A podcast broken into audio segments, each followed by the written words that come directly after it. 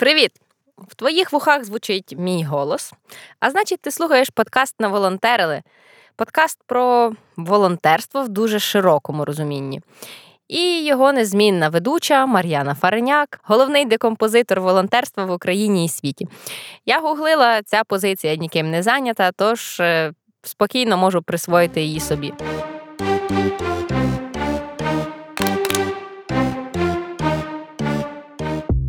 Це другий епізод подкасту і другий епізод, коли ми з тобою говоритимемо про гроші. І якщо в першому епізоді ми розбиралися, скільки коштує волонтер, то в другому час дізнатись, хто оплачує це свято взаємодопомоги, добросусідства і безкорисливості. Звідки гроші? Давай дізнаємось. Бур-бур-бур.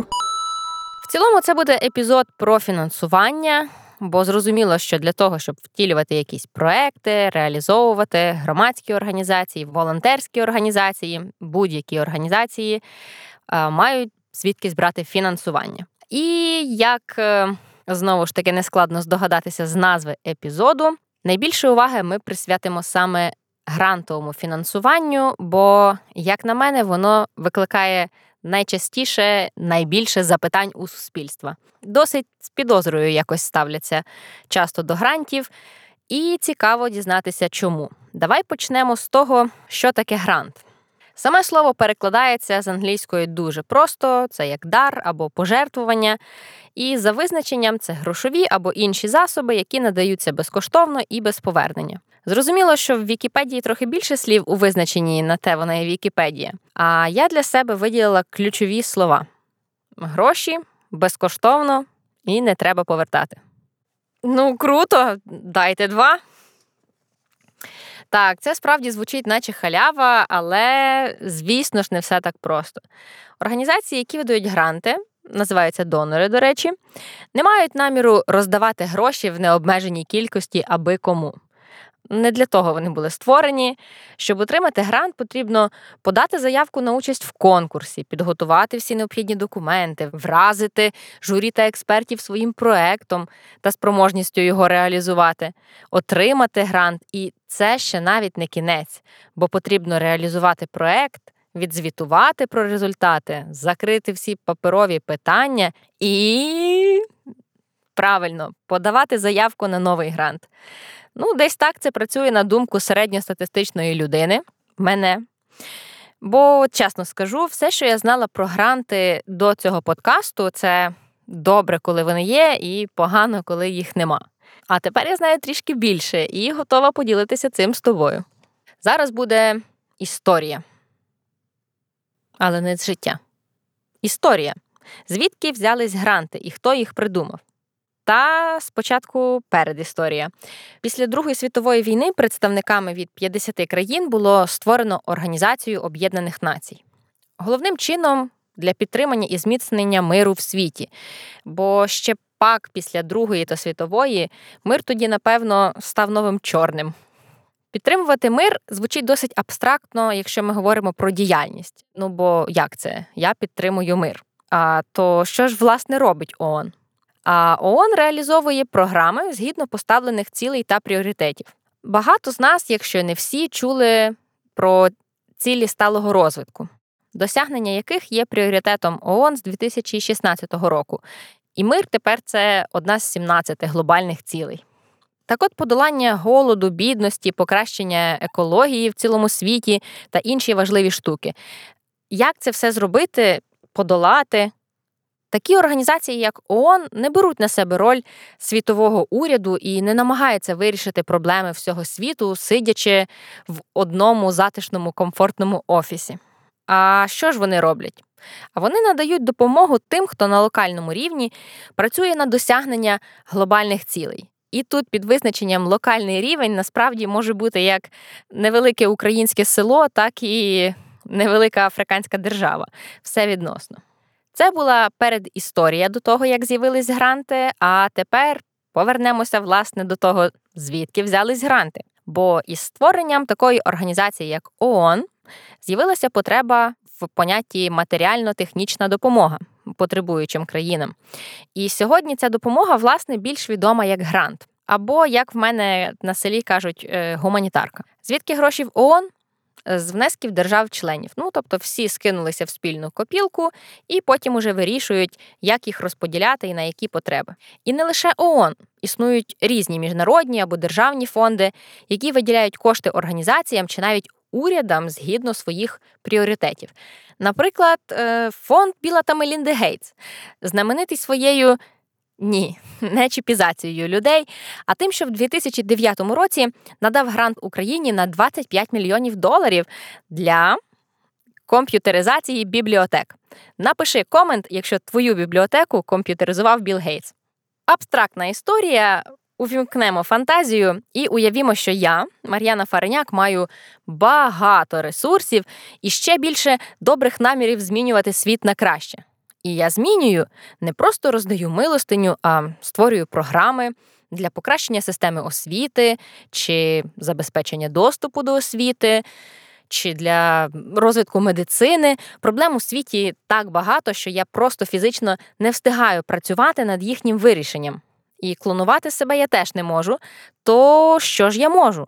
Я пропоную ресурси тим, хто також, як і я, хоче вирішувати проблеми людства.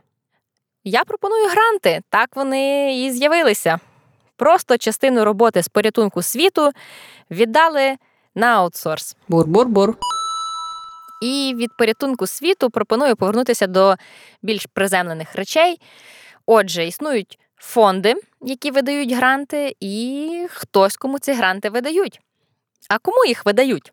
Зараз буде знову хвилинка історії, і знову ж таки після Другої світової війни в суспільства виникла гостра потреба вивести деякі сфери діяльності з-під контролю урядів. Чому така потреба виникла? Ну, давай подумаємо. Уряд і влада ніколи не мали особливо високого рейтингу довіри в суспільстві, особливо якщо говорити про нашу пострадянську владу, яка дісталася нам у спадок після розвалу Союзу, з усім її КГБшним кримінальним минулим. Корумпованість влади – це проблема притаманна не тільки Україні, як звикли думати багато експертів в плацкартних вагонах. Тож по всьому світу починають з'являтися громадські організації. Сьогодні громадські організації називають четвертою гілкою влади. Хто пам'ятає, які є три інші? Так, це судова, виконавча та законодавча. Ці три гілки мають бути незалежними один від одного, щоб уникнути зловживання владою. Часто саме громадський сектор є найбільш незалежним спостерігачем, щоб все так і було. Хоча ця так звана четверта гілка влади в реальному світі і на офіційному рівні не рівня трьом іншим поки що. Хоча все також залежить від країни, бо, наприклад, в Швеції на дев'ять мільйонів населення припадає сімнадцять мільйонів учасників громадських організацій. Як таке взагалі може бути? Ну, просто кожен швед є учасником мінімум двох громадських організацій. Такі там усі активні та небайдужі. То як взаємодіють фонди і громадські організації? Фонди, як особи, інституції, у яких є кошти і потреба реалізовувати певні програми, стратегічні цілі і громадські організації, трішки менші гравці, які, власне, своєю діяльністю втілюють ці цілі і потребують фінансування тих коштів, які є у фондів. Фонди або ж грантодавці мають місію, згідно якої вони обирають, кому буде виплачена допомога. Ну, як обирають? Вони оголошують конкурс, де озвучують проблеми, з якими хочуть боротися, і ще багато різних умов, і вже організації можуть подаватися на цей конкурс, прописувати, як своєю діяльністю вони сприяють вирішенню проблем. І десь уже на цьому етапі можна говорити про ймовірні ризики – натрапити на недобросовісних грантоотримувачів. Бо все ж існує велика спокуса для організацій активно слідкувати за трендами, на що виділяються кошти, і швиденько коригувати місію своєї організації, підлаштовувати свою діяльність, щоб відповідати цим трендам і отримувати фінансування. Бо так, в принципі, можна жити від гранту до гранту. Такі, знаєте, професійні освоювачі грантів. Наскільки це може бути загрозливо? Я поспілкувалася з Ярополком Тимківим, представником проєкту технічної допомоги, що фінансується ю ес ей ай ді, котрий працює у цій сфері з дві тисячі дев'ятого року. Тож він має чимало досвіду і прикладів успішних і не дуже кейсів. Офіційної статистики, здається, ніхто не веде, та з свого досвіду Ярополк сказав мені, що організації, які перевзуваються спеціально під гранти, насправді відсотків десять, не більше. Плюс до всього, незалежно від того, чи організація перевзулася чи ні, програмна діяльність її все одно здійснюється. А це в будь-якому разі має позитивний ефект для суспільства чи громади, того місця, де, власне, імплементується певний проект. Та я що я стукаюся тою головою в той мікрофон? І насправді місце, в якому може виникнути реальна проблема – це недостатньо сильні організації. Коли хороші люди беруться за хорошу справу, але через брак досвіду, навичок та вмінь, а деколи і опір суспільства, результат виходить нижчим від очікуваного. І такі ситуації трапляються уже частіше. І частіше трапляються вони саме з молодими, невеликими, локальними організаціями. Мені дуже сподобались думки Ярополка у відповідь на питання, так чи варто тоді видавати гранти умовно слабким організаціям? І пропоную тобі послухати, що ж думає Ярополк із своїм десятирічним досвідом роботи в цій сфері на цю тему. Давай слухати. Дуже важливо донорами підтримування організацій, які діють на рівні області чи району. Більшість донорів в першу чергу надають гранти організаціям, котрі є в Києві, або мають з Києва, імплементують, впроваджують свої проекти по різним регіонам. Підтримка таких місцевих організацій дає можливість розвивати місцевий активізм. Звичайно, що якість самих організацій може бути трохи нижчою, ніж загальнонаціональних, їхня спроможність може бути нижча. Але інвестиція, беручи до уваги ці, скажімо, ризики, є виправдана. Така робота донорів з місцевими організаціями сприяє зародженню нових місцевих активістів. Люди, молоді, потенційні активісти бачать, що щось відбувається і часто долучаються до тих подій. Чи як учасники, чи пізніше як волонтери і е, активні діячі. Виникає інколи питання, що результати діяльності місцевих організацій не є дуже такі яскраво виражені, видно їх, ефективність їх може є не, не супер якісна. Але тут я бачу в себе багато компонентів. Грантові гроші, які донори дають під конкретні проекти, вони дають можливість організаціям чи виконавцям цих грантів створити заходи, самим собі розвиватись, бо тільки через реалізацію заходів набувається досвід, підшуковується команда, відсіюються волонтери, чи навпаки прибувають нові волонтери, серед них потім відбираються члени організації чи працівники. Тому гроші донорів часто закривають не тільки ну, реалізацію якогось заходу, але й допомагають інституційно розвиватись громадським організаціям. Міжнародні донори мають великі вимоги до звітності, тому також, коли організація отримує кошти від міжнародного донора, інституту ю ес ей ай ді, наприклад, чи ю ен ді пі, чи джі ай зет, неприватних донорів, вона стикається з викликом правильного, ефективного використання коштів і звітності. Для багатьох місцевих організацій це виклик, але часто, в більшості випадків, я би сказав, в такій організації самі розвиваються і долають цей виклик, і це призводить до їхнього якісного розвитку. Із слів Ярополка я розумію, що великі міжнародні організації, донори готові давати кошти не тільки прокачаним активістам і організаціям там з великих міст, з Києва, Львова чи Харкова.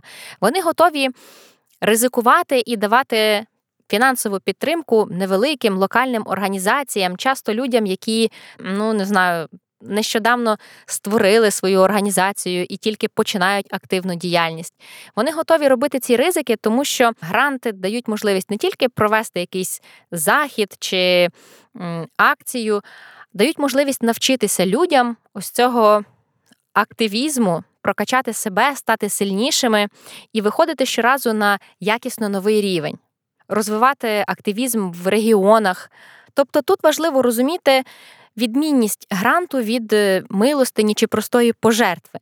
Бо грант дається не просто, щоб нагодувати бідних, там, чи поміняти вікна в школі, чи закрити якусь проблему, а створити середовище, в якому людина чи група людей, чи навіть ціле місто або й держава стануть самозарадними. тобто спроможними самостійно вирішувати свої проблеми. Як на мене, в цьому і є головна крутість грантів. Бур-бур-бур. Але, як я вже побіжно згадувала раніше, крім громадських організацій, міжнародну допомогу отримує і держава. Як це відбувається? Поговоримо про Україну.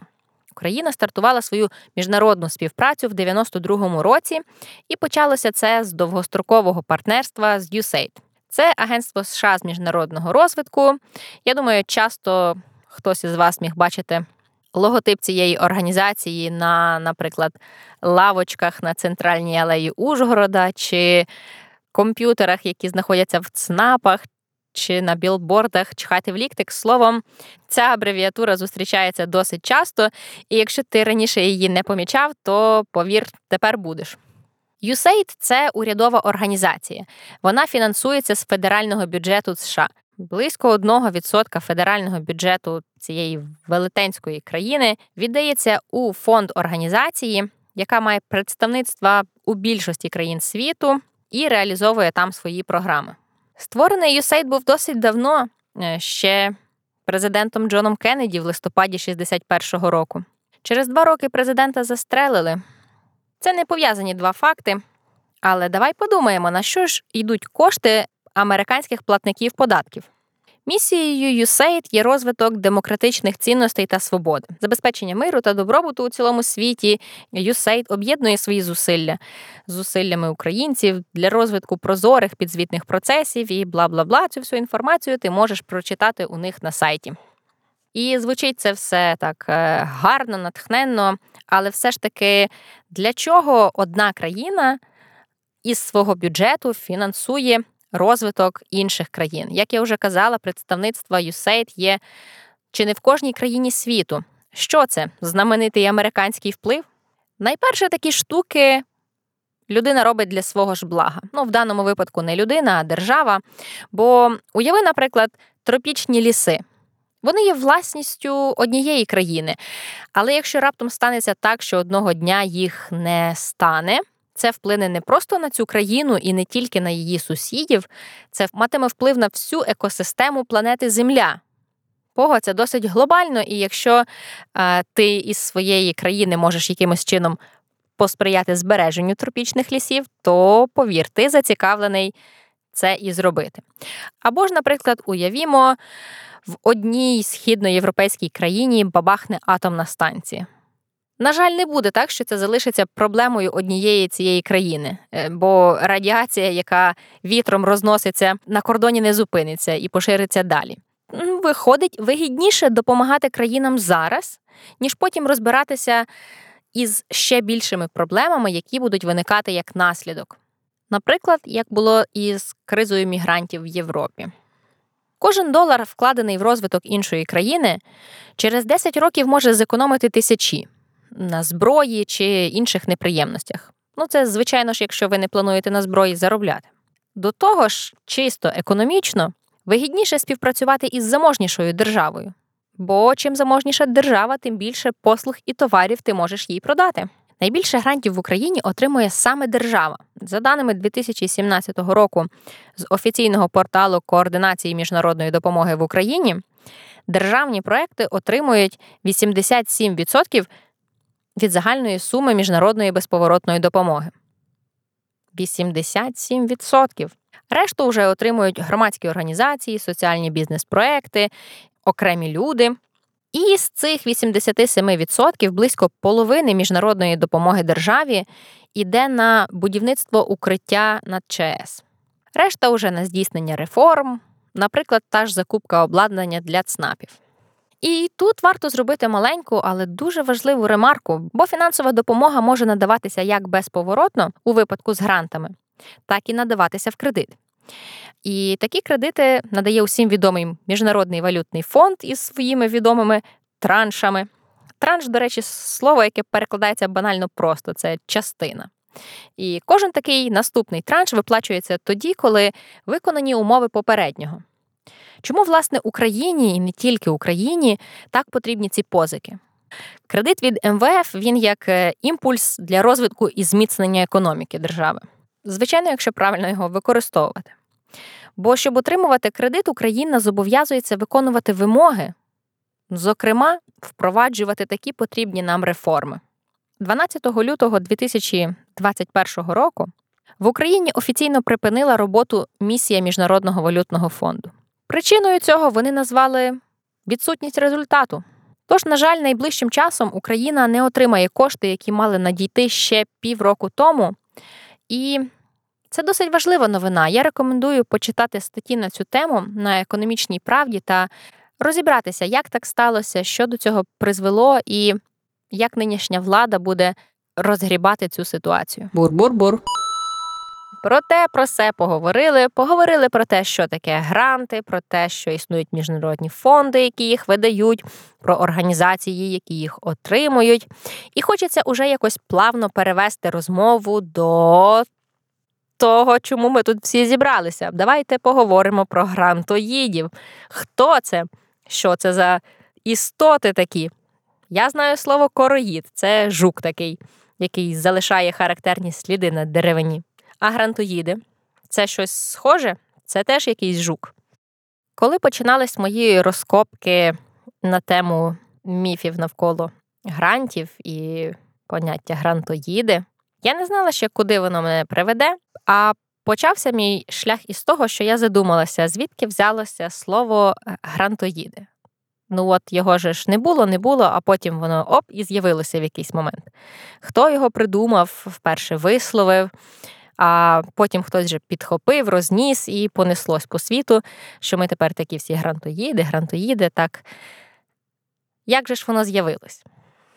Трішки погугливши, я натрапила на статтю з початку дев'яностих на Українській правді, і будемо вважати, що це одна з перших статей в інформаційному просторі, де вживалося слово грантоїди. Неочікувано для себе я виявила, що на початку дев'яностих слово грантоїди вживалося здебільшого, та не здебільшого, виключно, виключно в політичному контексті. Це зараз, коли ми думаємо про грантоїдів, ми думаємо про громадські організації е, і бюджети, які вони там проїдають чи не проїдають, що вони з ними роблять. А тоді, після розпаду Радянського Союзу, я думаю, що розмаїття громадських організацій, такого як зараз, е, не було навіть близько, і суспільна активність проявлялася в першу чергу в тому, що почали з'являтися політичні партії. Уявляєте собі ще якісь політичні партії, крім комуністичної? Ну і для існування партії, як і будь-якої організації, їй потрібно фінансування. Припускаю, що нові партії, які з'являлися, там, демократичні та ліберальні, з проєвропейськими цінностями, мали певне фінансування із Заходу, із міжнародних фондів. Це і стало каменем спотикання і можливістю для, так би мовити, старої школи політиків умовно пред'являти е, за це міжнародне фінансування і обзивати такі партії грантоїдами. Також ще часто це стосувалося журналістики, бо, власне, для того, щоб існувало незалежне, е, неупереджене медіа, йому також потрібне фінансування, і на це часто дають кошти міжнародні фонди, які зацікавлені в свободі слова. Якщо вже говорити про час ближчий до нашого сьогодення, то ресурс текст крапка орг проводив дослідження поширення мови ворожнечі в Твіттері. І ось що дізнався. До дві тисячі дванадцятого року слово грантоїди з'являється досить рідко, і там фігурували різні країни – Росія, Україна, Білорусь, Вірменія, Грузія. Ну, в основному, країни колишнього Радянського Союзу. Відволічусь від теми, скажу, що я пробувала перекласти слово грантоїди англійською. Google-перекладач мені нічого не показав, а за запитом Grand Eaters я також нічого не знайшла. Я зробила висновки, що слово грантоїди все ж таки більш поширене у нашому регіоні країн колишнього Радянського Союзу. І це не випадково, зараз ми дізнаємось чому. Так от, починаючи з дві тисячі дванадцятого року, контекст сильно переходить в сторону Росії. В дві тисячі дванадцятому в Росії відбулися низка протестів проти фальсифікації виборів до Держдуми. І що ви думаєте, тамтешня влада зробила з волевиявленням громадянського суспільства? Правильно, ухвалила правки до закону про некомерційні організації і жорстко обмежила можливості іноземного фінансування для різних громадських організацій. Цей закон ще часто в медіапросторі називають законом про іноземних агентів. Виходить, що існували собі в сусідній державі громадські організації, які, як і в багатьох країнах світу, мали фінансування в тому числі від міжнародних фондів. А ці організації просували демократичні цінності, повагу до людини, топили там за ринкову економіку, протидію корупції і так далі. І російська влада не знайшла нічого кращого, як просто на законодавчому рівні обмежити можливості фінансування для таких організацій, і зрозуміло, що без фінансування більшість із них просто зникли. А для того, щоб якось виправдати свої дії в очах широкого загалу, російська пропаганда почала вживати це слово «грантоїди», знову ж таки з негативним контекстом, для того, щоб дискредитувати е, ті організації і їхню діяльність відповідно. Таким чином, це вже не виглядало як наступ на свободу слова з боку російської влади, а як боротьба з іноземними агентами, з ворогами держави. Зрозуміло, що для пересічного там громадянина Росії а, такі дії влади здавалися логічними. Ну, так, звичайно, ані ж нас хотять це саме, но ми велике, могуче, ми не дадім. Така ж ситуація з забороною діяльності міжнародних фондів зараз є і в сусідній Білорусі. Для того, щоб організувати якийсь навчальний тренінг, наприклад, для журналістів, їм потрібно їхати за кордон. Тому що на території Білорусі такі акції провести просто неможливо. Зрозуміло одне, такими діями російська, білоруська, тоталітарна влада просто змогла укріпити свої позиції і ще сильніше затиснути в лещата інакодумців, людей, які хотіли б трішки покритикувати ту ж владу. І до чого тут Україна, запитаєш ти? Все дуже просто. Найчастіше слово «грантоїди» чи «грантожери» чи ще якась інша його форма вживається саме на проросійських каналах і проросійських медіа. В Україні також найчастіше це слово використовує для того, щоб дискредитувати організації, які мають прозахідні, проєвропейські цінності, намагаються боротися з корупцією або якимось чином протидіяти незаконним діям влади. І також нам з тобою добре відомо, як активно Росія намагається протидіяти утворенню різної співпраці і союзів України з кимось, крім неї єдиної. Це стосується вступу в ЄС чи в НАТО.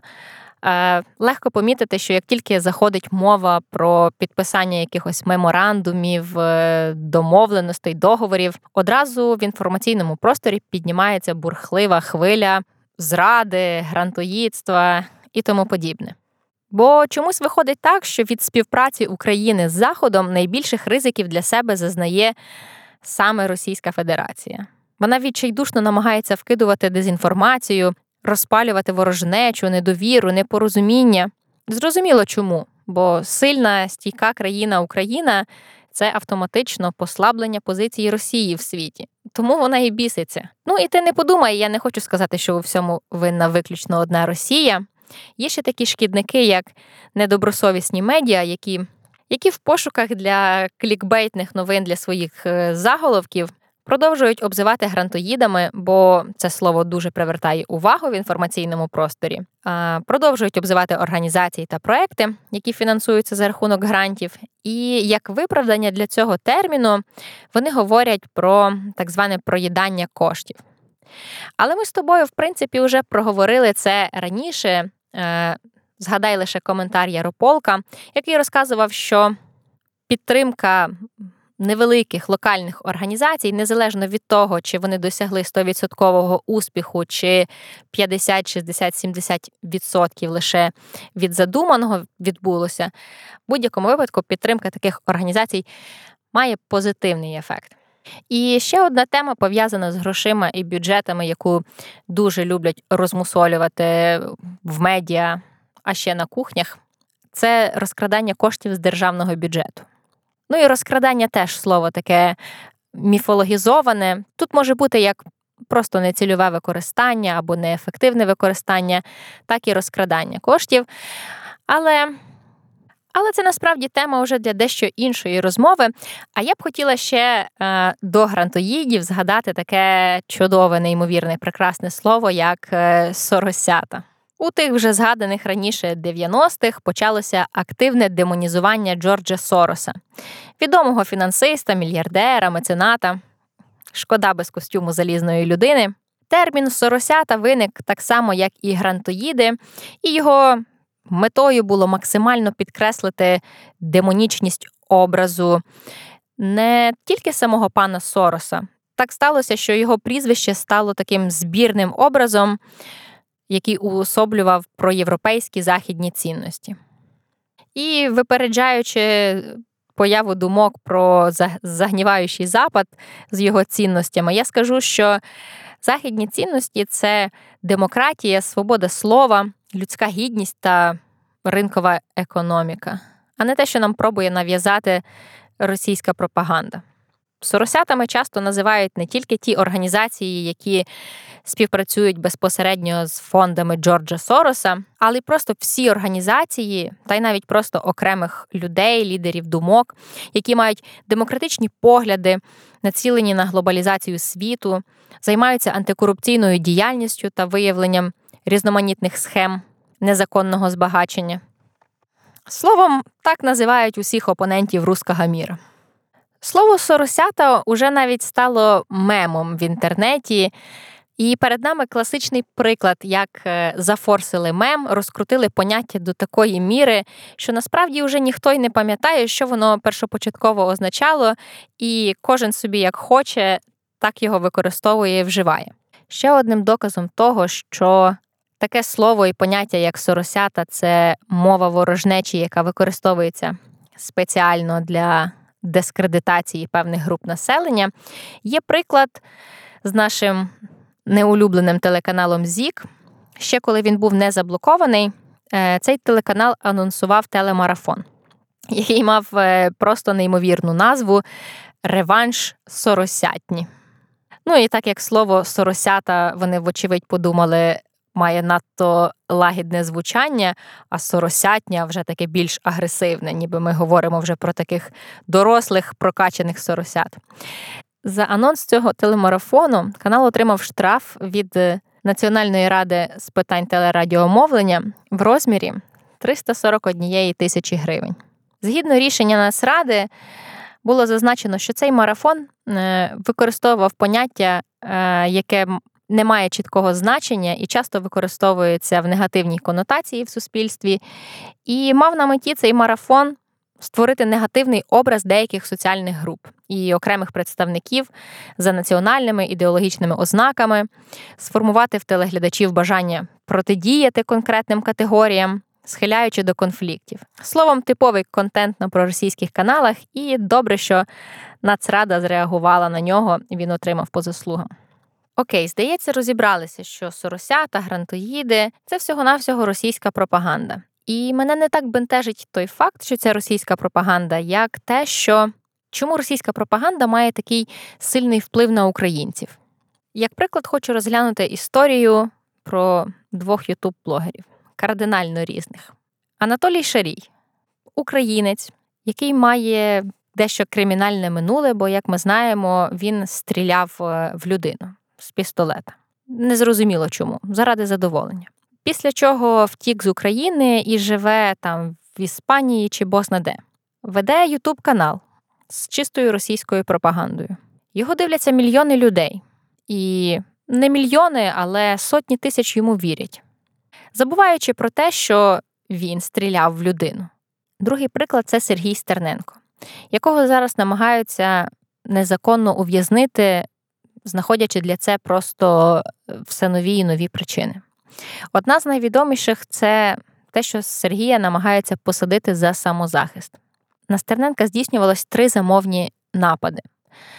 Кожного разу він зміг відбиватися від своїх нападників. І останнього разу один з його нападників загинув. Через це дуже багато проросійських медіа – і і впливових осіб, яким дещо заважає діяльність Сергія як активіста, намагаються нав'язати в суспільстві те, що Сергій вбивця. Абсолютно упускаючи ті факти, що на нього здійснювалися замахи, його хотіли вбити тричі. В Сергія набагато менше підписників, набагато менше переглядів на Ютубі. І чомусь українці набагато охочіше готові вірити в те, що Сергій вбивця, наркоман, там ще Бог знати що. Натомість те, що Шарій стріляв в людину і переховується від закону, просто упускають. Так само, як і чомусь суспільство не так бентежать олігархічні клани і їх медіа. Ну то й що, що телеканал «Україна» фінансує Ахметові, там купа джинсей замовної реклами його фонду, а канали Медведчука мають фінансування з Росії і стають просто рупором російської пропаганди. Це чомусь сприймається в суспільстві спокійно, ніби так воно і має бути. Але як тільки мова заходить про фінансування з Америки, Європи, про Захід, все, сраки горять. То у підсумку виходить, що грантоїди і соросята – це не більше, ніж просто міф. Вигаданий російською пропагандою, як і бандеровці, карателі та їх там нєти. І міф цей вигаданий для розпалювання ворожнечі і дискредитації українців. Бур-бур-бур. Давай ще трішки повернемося до теми з фінансуванням. Може виникнути таке питання, а якщо ж гранти і до грантів ставляться з підозрою, чи має можливість організація уникнути міжнародного фінансування і отримувати гроші якимось іншим чином? Дивовижно, але існують не тільки міжнародна допомога чи бюджетні кошти, а і інші способи, як залучити ресурси для здійснення своєї діяльності. То які варіанти ще є? Різноманітні спонсори, меценати, партнери – це може бути бізнес або просто впливові люди – які готові ділитися частиною своїх ресурсів для того, щоб в оцій цій двіжусі з врятування світу. Але щоб підтримати громадські організації чи волонтерські організації, не потрібно бути супербагатим. Існують способи, як залучати велику кількість людей, які своїми навіть невеликими внесками, але все ж таки можуть підтримувати діяльність організацій. Серед таких всім відомий е, Patreon. Його використовують переважно креатори контенту, заохочуючи свою аудиторію, якщо їм подобається те, що вони творять, підтримувати їх фінансово. Для того, щоб залучити фінансування, наприклад, вашого стартапу, існують такі платформи, як Kickstarter чи GoFoundMe. Цю ж ідею для себе взяла платформа Big Idea, завдяки якій ми з Бур, власне, і творимо цей подкаст. Точніше, не завдяки їй, а завдяки двісті сімнадцять доброчинцям, які зробили свої внески, і цей подкаст відбувся. Є організації, які формують навколо себе спільноту доброчинців. Наприклад, Ukrainer, The Ukrainians чи Бур. Спільнота Бур-друзі – це спільнота відповідальних і небайдужих людей, які готові інвестувати в майбутнє України. Ти можеш зайти на сайт Буру у розділ «Підтримати» і оформити регулярний щомісячний платіж на комфортну для себе суму. Це може бути від двадцяти і, здається, там немає обмеження до максимальної суми. Щомісячно твій внесок буде сприяти тому, що Бур буде ставати все стійкішим і незалежнішим. Насправді, історія із співфінансуванням от цієї великої кількості людей з невеликими внесками – це дуже класна історія, бо я гадаю, що круті ініціативи і проекти в Україні мають фінансуватися в першу чергу українцями. Тому що ж нам це й потрібно найбільше, правильно? Гранти – це лише один із способів отримати кошти. Чим більша кількість джерел, тим стійкішою і незалежнішою буде організація чи проект. Ну, бо зрозуміло, що якщо через якийсь катаклізм, наприклад, твоя організація втрачає державне фінансування, бо кошти спрямовуються на щось більш важливе, на будівництво доріг під час пандемії, наприклад. У тебе є запас фінансової міцності, бо ти знаєш, що крім держави, у тебе є ще меценати, партнери і членські внески, наприклад. Тож у мене залишається одне питання. А ти готовий робити внесок? Ну, давай хоча б лайком підтримай цей подкаст. О, якщо сподобалось, порекомендуй ще своїм друзям послухати. Прямо от зараз кидай в приват і пиши «Така прикольна тема, ти просто мусиш послухати». А якщо не сподобалось, ну, тим більше кидай. Перемивати кісточки завжди приємніше в товаристві, ніж наодинці. Це був другий епізод подкасту «Наволонтерили».